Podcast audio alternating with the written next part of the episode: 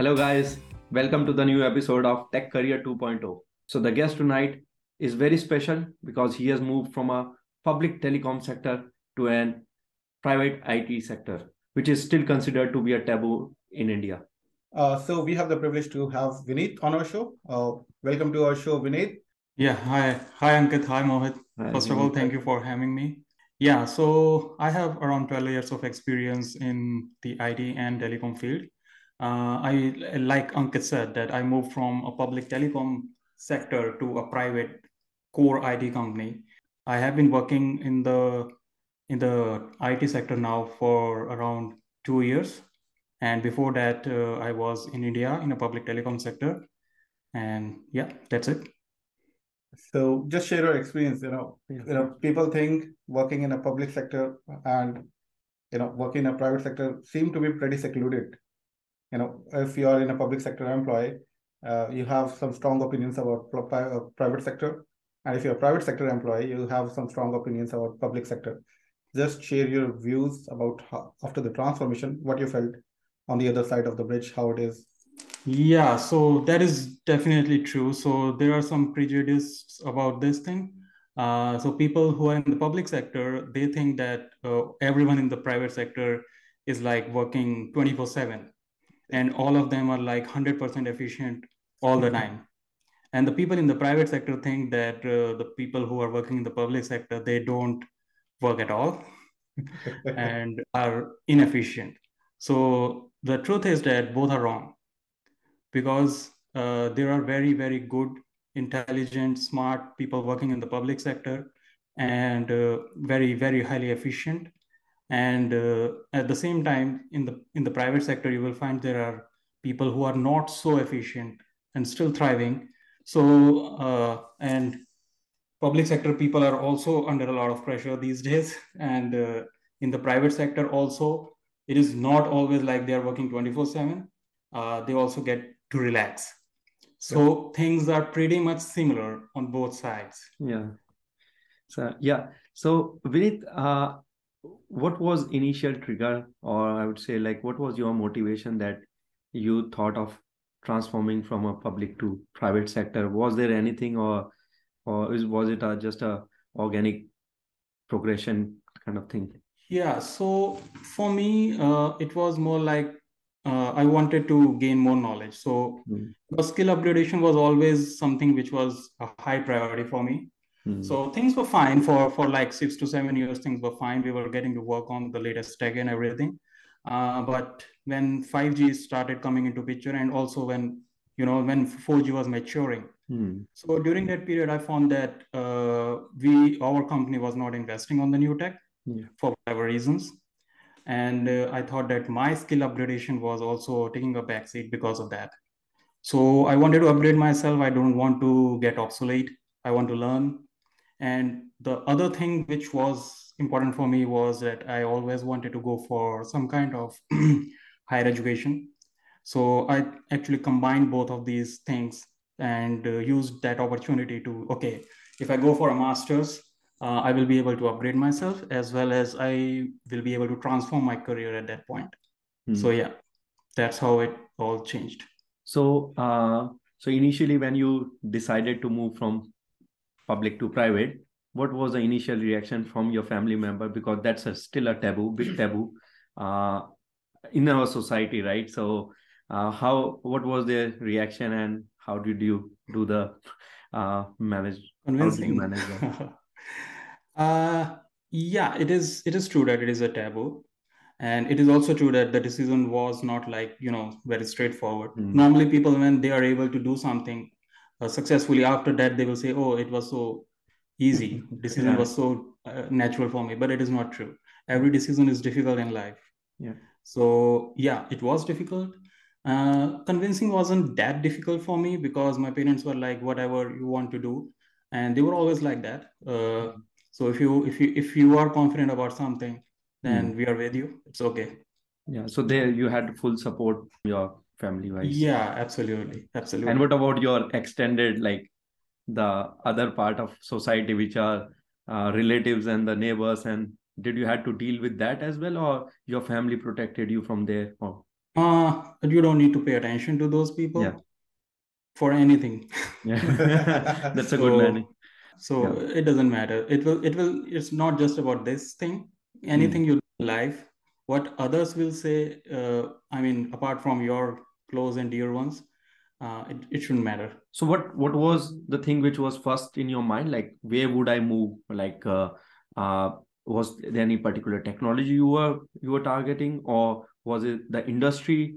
Was it, yep. uh, so what was your next step that you thought like, okay, I'll, I'll move from here because I'm not uh, upgrading myself. So what was the next step which your thought come so, to? So uh, the thing is that even in my past company, in the in when I was working in the public sector, so mm. I was closely doing some I T related work at mm. that time also. And I was having some of my own personal projects as well, which mm. were related to software. So I had an inclination towards it uh, from that time. Uh, so I thought that I need to upgrade myself and then uh, maybe start working in the I T sector, uh, you know, and uh, so Yeah, so I went for higher education first because of that. So uh, from the perspective of, you know, working and then going to higher education, I think this still is a very challenging part. Yeah. Right? You have yeah. to think about a lot of, uh, you have to consider a lot of factors into your mind. How difficult yeah. was it, and uh, what was your thought process, you know, moving, uh, you know, from earning position to into kind of yeah. a earning position in your education? Yeah, yeah. Yeah, it is difficult. It is difficult. So it depends upon how much motivated you are to do something. So if there is, so because uh, there was a drive in me to do, you know, to do the skill upgradation or transformation. So because of that, I was uh, able to take that call. So yeah, it was difficult uh, because you have to invest a lot of money. You have to go from an earning position to being unemployed. Mm-hmm. for, and that also, you know, when you take this, uh, these kinds of calls at an early age, you are also earning less. Yeah. So, you're, but when you are doing it at a later stage, you are earning more. So going uh, jobless at that time is more difficult. Yeah, because, because you lose more money. Yeah. You the more you earn, the more you spend as well, right? So your spending is also, you are in a habit exactly. of spending and more. And also your life situation, if we talk about, you may get married, you may have kids. Yeah. So that also is an additional you know, an additional pressure. Hmm. So yeah, it was, it was difficult. It's just that uh, the motivation and the drive was higher and I was able to do that. Uh, you know, you finished a master's, you know, uh, I would say you would have some, uh, you know, uh, knowledge through the course, and then you would have some, you have done, you would probably have done some projects as well. Yeah. So well, when you are now at, at your workplace, uh, what is the, the gap? Is it, first of all, is there any gap from what you, you know, uh, learned in the university, or you can say yeah. what you were taught, and then what yeah. is being used in the organization? And if, if if there is a gap, how did you mitigate it and how did you overcome that? Yeah, yeah. yeah. So definitely there is a gap, and it is it is not like uh, from from what place you study. Always there will be a gap at your workplace and your what you have studied at. at your college or universities, because in college and universities, uh, the focus is to prepare you for everything which may come forward, and okay. so that you can decide where you want to go. They are not telling you that you will be working on one thing, uh, in one company, in one role. They are not preparing you for that. That's why it is, it is problematic for them also. Yes. That's why uh, the difference is there between what you learn in colleges and what you actually do. So there is a gap, that's true. To f- how to fill that gap? Now that is a very important question. So to fill that gap, first thing is that uh, the projects that you, as you mentioned, so if you are doing some projects, so how much relevant are those projects to the real work that is being done in the industry? The real, if you are, if you pick up some projects, those must be relevant to the actual use cases. Hmm. And you must not like pick up a project and copy it, what others have done. Try to develop your own solution. Hmm. Or even, even better, if you pick up a, uh, pick up a problem on your, on your own. Hmm. If you identify a problem, you pick that up, you work on that. So practical problems, and try to find practical solution, implement those solutions in the form of projects that can fill that gap. So one example I can give is that uh, since I came from a telecom company, so I faced a problem like during uh, planning of your B S S sites, uh, can we use data analytics to do that? Depending upon the loading that we can expect in a particular area, because from, from data, you can get a lot of insights which you don't, uh, you know, you can, uh, you can guess, or you can predict, or you can find a pattern in things.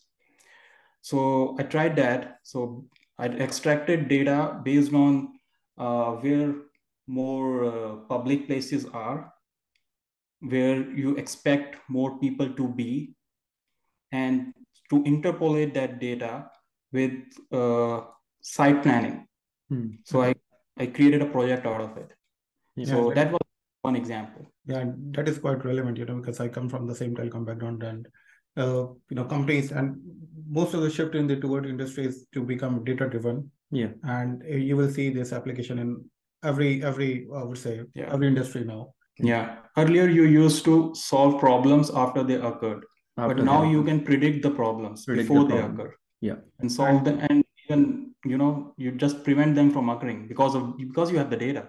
Yeah, yeah, and it's a valuable insights, you know, for our viewers also, because uh, if they are there in any uh, I would say role or any situation, they can think about how they can u utilize this data to predict such kind of uh, upcoming scenarios, right? Yeah, I yeah. think that's the way, that's way it's really important. Irrespective of whatever you are working yeah. on, whichever technology you are working on, data analyst, cybersecurity will play an intrinsic role in overall industry. So it's better yourself to, to upgrade yourself, although you, like, you might not be working on it today, but it will be a requirement for you tomorrow. So better upskill yourself on these two. So yeah, coming absolutely. to that experience, you know, uh, when you were uh, working with the public sector uh, telecom, uh, uh, was there any ins uh, instance that you would like to share, uh, you know, any story with our listeners that probably comes to your mind, which stands out in your, uh, I would say, in that uh, experience of yours? I will reflect upon a one incident, or it is like a continuous thing for, for being in a public sector company. Sometimes you do things which I mean, many times you do things which are not profitable, but yeah. are required. Yeah, that's true. Yeah. So when you are working there, you may be asked to go to, you know, some activities which are in the village, or you may be asked to do things uh, for election commission. So yeah. you may be asked to deploy, uh, you know, uh, network at places where no private sector will go, where there may be only, you know, ten houses, and you have to you have to provide services over there. So yeah. you may be asked to deploy, uh, you know, uh, network at places where no private sector will go, where there may be only, you know, ten houses, and you have yeah. to you have to provide services over there. So that is that is interesting actually, and because you are doing something good, which right. is not just for profit making, but for the benefit of the of the people and the country. Yeah, yeah. Uh, I had a similar experience as well, like where I worked on a uh, private-public partnership organization, where we were rolling out the infrastructure for for the for the for the whole country, and some of the things were we knew that it's not profitable, but you have to do it because no other private organization would do it, right? Do it. So there's no profit. One is like the benefit to the um to the community, right? So yeah, you have to yeah. first look into that. So yeah. and that's yeah. a, that's a one positive side of working in a public public sector organization is that yeah. it will benefit those sec those uh, section of the society which yeah. probably will be overlooked by the private sector, because yeah. obviously in private sector profitability is yeah. the key driver, right? Yeah, this takes us back to, you know, that perception or prejudice thing that um, many people who have not worked in those uh, in yeah. the public sector, they think that uh, why they, they they are in loss because they don't work. They don't. But they are in loss because of certain other things also. Other. Correct, correct.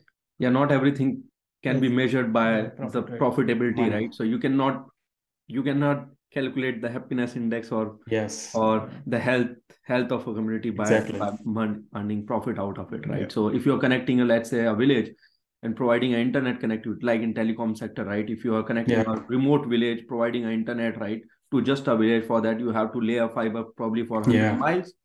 Obviously, you will not be profitable, right? You are spending a million dollars to connect a hospital, but what's the value add?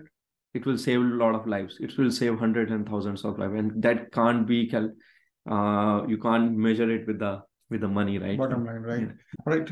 So, uh, so just another question. You know, you said that after your, uh, you know, university degree, you had to you know appear for probably some of the interviews. So, just a question: yeah. how many interviews did you appear for, and is there any instance or insight, uh, or maybe some incident that you probably would like to recall of in that journey? Okay, so number of interviews, uh, I do not remember the exact count, but maybe around eight to ten. I don't remember exactly, yep. but yeah, about that. And any incident? Uh, yeah, so there can be multiple things I can tell you. So one thing is that sometimes uh, in the initial rounds, uh, when they are interviewing you, uh, they are not actually looking at your technical knowledge. And uh, what they are trying to judge is that uh, how well you can adjust to the new position or the new team. Now, in some companies, it happens at the last stage. Yeah. But, but uh, I was surprised that it was also happening at the first stage mm. in at some places. So at some directly they are coming to your personality rather than uh, mm-hmm. first taking care of your, you know, the knowledge, yes, the background stuff. Yeah. yeah. Because so the that, reality is that what you are working now, right now, might not be the something which you will be working after six months six or months. a year, right? So yeah. judging for you for a particular skill only mm-hmm. doesn't make any sense, because that skill might not be needed after six months. Exactly. Right? We are, exactly. That's so true. Right now they might be in a stage they are almost there in at the phase of the deployment, or just before deployment they just mm-hmm. need you first to work on the skill, and after that you they want you to work on something else. So judging yeah. just based on a skill is is yeah. no longer a, because we are not yeah. in a phase of the industry where a person, if let's say he's a Java engineer, is just working on a Java yeah. development for entire yeah. career, and he's not working he's not looking into anything else, like so yeah yeah Yeah, and it is also true that some of uh, for some of your viewers, uh, this thing might be very common, and I'm telling it as a special guest because I worked in a in a public sector same company for ten years, and I never had to appear in interviews. Yeah. yeah so yeah, so me, for me everything was surprising. Yeah. Yeah. Yeah. Nowadays, like. Uh... Uh, being working in, in the industry for ten years and not appearing for an interview is mm. really uncommon. yeah. yeah. Yeah. And I think that's a good insight because uh, as you mentioned, right, uh, technology is changing quite at a rapid pace. So how, how do you keep, or how do you think to keep yourself uh, updated to the relevant skills and technology? I mean, what's your motivation and, and what's the guiding factor related to it? Because Uh, considering the amount of risk that you took, you know, that definitely required a lot of motivation, you know, going from earning position to a spending position and then finishing your master's degree and then looking for the job. So what is your biggest motivation, uh, you know, from now, keeping yourself upskilled in this fast-paced yeah. environment? Yeah. So one thing which is a motivation and one thing, you know, which I also learned over a period of time is that uh, you cannot restrict yourself to a particular, you know, specialization, because there are some people who say, okay, uh, I'm I'm a cloud expert, or someone will say uh, I am like a data analytics expert or something. But the truth is that uh, no one can be expert for a very long time in a in any particular field, because that field itself won't last that long, because Te- Technology is changing so rapidly, and it and the, and the pace is now increasing. Yeah. If you see, like right. uh, I'm just giving an example and making it up for cloud. Suppose uh, right now it is it is doing pretty well, but ten years down the line, fifteen years down the line, do we know that it's gonna be same? We don't know that, right? Suppose there are so many skill sets which are so useful right now, and now things with, because of A I and you know like ChatGPT. We don't know what is going to happen in five years. Yep. So if you say that I, I will become expert and that is going to be the only thing which I will do, it's not going to make sense over a long run. Yeah, especially like in the telecom yeah. in the telecom sector itself, right? two G mm-hmm. and four G are the worlds apart, right? There's no yeah. there's no commonality between two G and the four G, right? Absolutely. Yeah, absolutely. So these are very two different technology. If you consider they are two different sector itself, like like right. in terms of technology, yeah, yeah. right? So you have to, you can't be yourself like, okay, I'm the expert of this and I'll just stick to yeah. this. You have to keep changing and you have to keep upskilling. You have to keep adapting. So this is, this is the motivation. Is the... You have to change, because if you don't change, you become irrelevant. Yeah. All right. So uh, that was quite valuable insights, uh, Vineet. I would just request you, uh, are you open for any mentorship opportunities if somebody reaches out to you for any mentor support uh, over LinkedIn? Yeah, sure. Yeah, sure, sure. Yeah. Why not? There, I think there are a lot of, there would be a lot of engineers, I think, uh, who might be thinking of taking this step, but are reluctant. They haven't seen the success stories yet. All they hear is uh, the fear around that, like what's going to happen if they do this. Yeah. But your success story will really motivate them uh, in taking forward this essential. Uh, absolutely, absolutely. If I can be helpful, if I can be of any help to anyone, that it will be good. All right. Yeah. Yeah. Thanks, Vineet. Thanks, Vineet, uh, for joining us yeah. in the show. Uh, it was nice to have you. And to our viewers, same here. This was Vineet sharing his experience about his transformation from public to private and from a university, you know, degree to how he's landed his job after having this big transformation.